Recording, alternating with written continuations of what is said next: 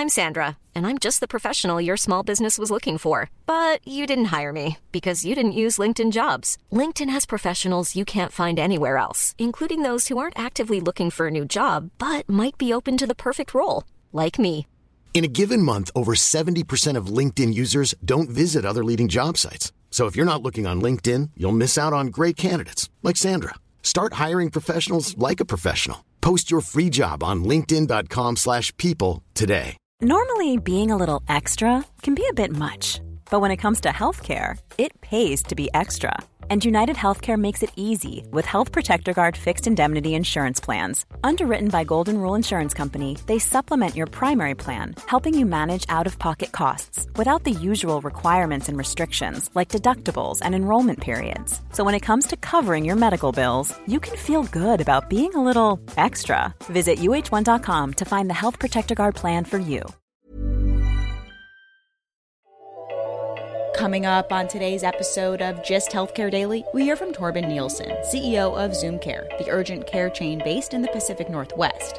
Since the COVID outbreak hit the U.S., ZoomCare has had explosive growth in virtual care and is rethinking whether physical clinics are really necessary to serve more patients. It's Monday, July 20th, and I'm Alex Olgin with Just Healthcare Daily, where you get the headlines and health business and policy news in under 10 minutes. If you like the podcast, please leave us a review. It helps other listeners find the show. In the four months since the COVID 19 outbreak hit the U.S., there has been explosive growth in virtual care. This has led ZoomCare, an urgent care chain with 50 clinics across Oregon and Washington, to rethink whether opening more physical clinics is necessary to serve more patients, or whether telemedicine opens up a new path for growth. I spoke to Chief Medical Officer of ZoomCare, Dr. Eric Vanderlip, in mid March, right after the president declared a national emergency and elective procedures were being postponed. Much like other healthcare organizations, ZoomCare quickly rolled out virtual care options long in the works. Chat care, video care, and Dr. Vanderlip said the company was hitting records. We've more than doubled our chat care volume um, and hit records for uh, daily chat cares compared to what we've done before. And I think we're kind of in uncharted territory in terms of the demand and how high it's going to go. I checked back in with ZoomCare and talked to CEO Torben Nielsen at the end of June. And he said between March and June, the urgent care chain did about 35,000 virtual care visits. So, a tremendous uptake. Uh, we've basically pivoted our business from being retail focused to now being telehealth focused, right? Which is kind of interesting. As we started to uh, close our doors, if you will, where you had to go through a virtual channel before you could even see a doctor in person, we were not really sure how our patients were going to react to that. But it's been phenomenal, uh, Alex, uh, to see how they responded. So we, uh, you know, saw right as COVID started to hit, uh, more and more of our patients, uh, you know, engage in chat care. Then we launched uh, shortly after mid March uh, phone care, so a new way for our patients to talk to a provider via phone. And then we launched uh, right after that video care. All three modalities have seen a tremendous increase in usage. People really love the fact that they can see their provider and still be at home where there's no COVID and where they can abide by these stay at home orders and that huge increase is shifting the organization's business model, Nielsen says. It's also helping ZoomCare decide where to expand its physical footprint.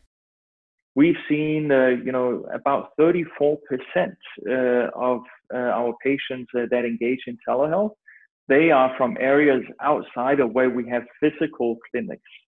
Uh, and that's real interesting uh, to us. It, it means that we are able to open up markets where we don't have clinics. Uh, and we think that uh, in terms of our growth and expansion, that that provides some new opportunities for us. Uh, so we've seen lots of telehealth uh, visits from really remote areas of Oregon and, and Washington. Uh, and obviously, uh, there are some areas where we see, you know, a high proportion of a telehealth visits.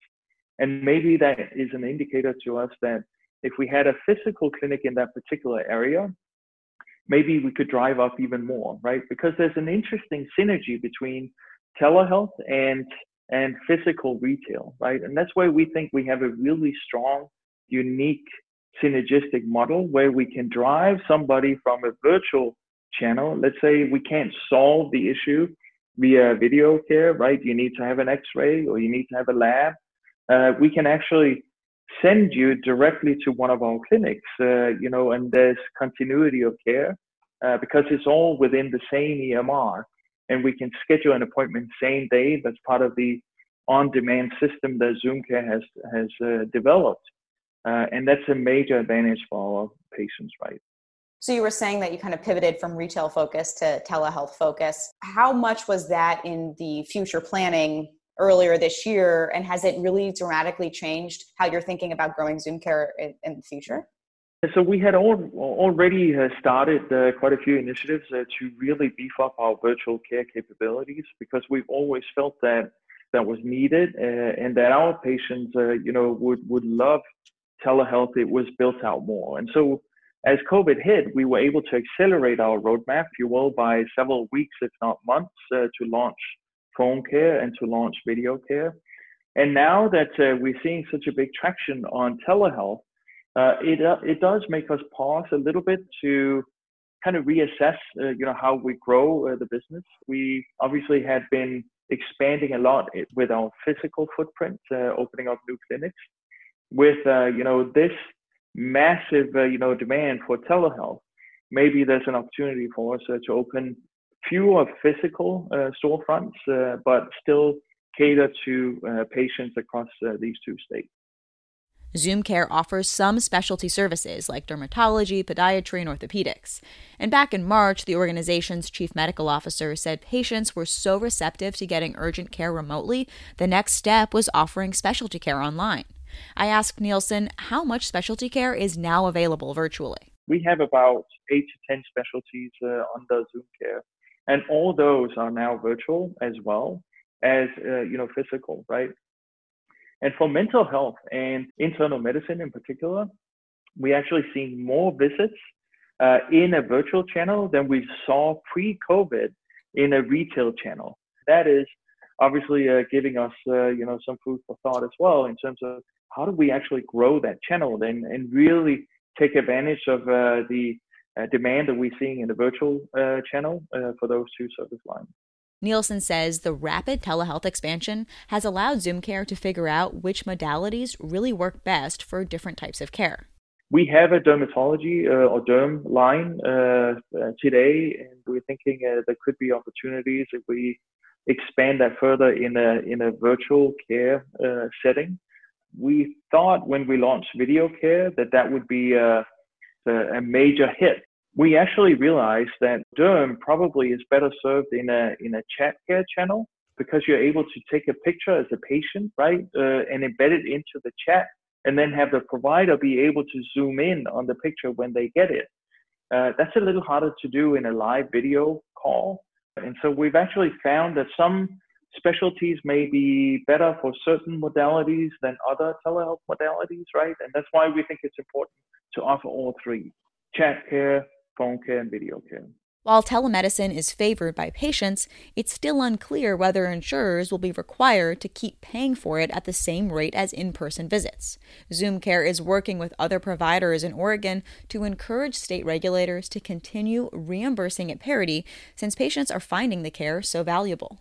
Because so much of the care could be provided in a virtual channel, that the reimbursement rates are fair uh, to everybody and, and that we um, uh, recognize that this is a new, uh, very solid care channel.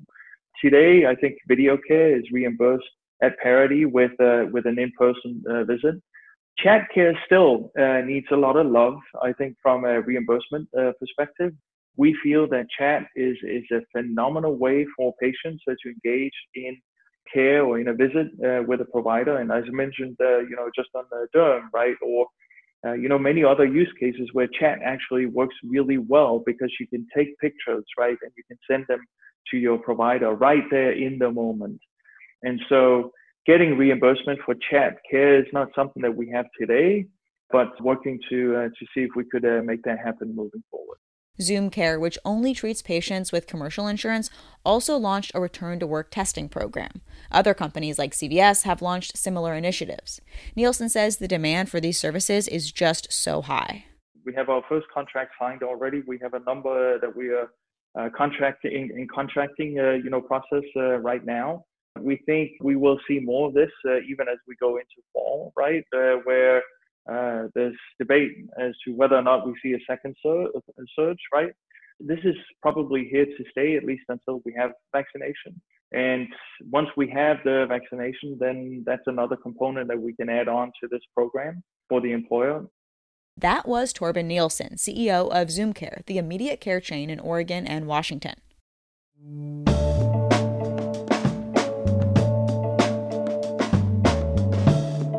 Thanks for listening to Just Healthcare Daily. I'm Alex Olgin. You can check out more insights on healthcare business and policy news on justhealthcare.com. Just Healthcare Daily is an independent production of Just Healthcare.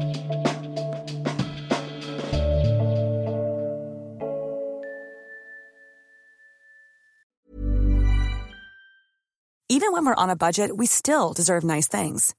Quince is a place to scoop up stunning high end goods for 50 to 80% less than similar brands. They have buttery soft cashmere sweaters starting at $50, luxurious Italian leather bags, and so much more.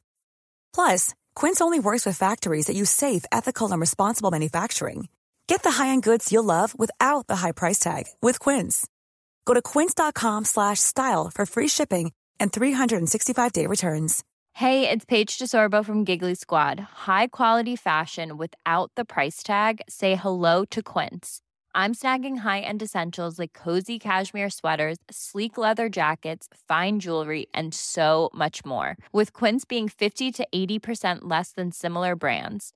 And they partner with factories that prioritize safe, ethical, and responsible manufacturing. I love that. Luxury quality within reach. Go to quince.com slash style to get free shipping and 365 day returns on your next order. Quince.com slash style.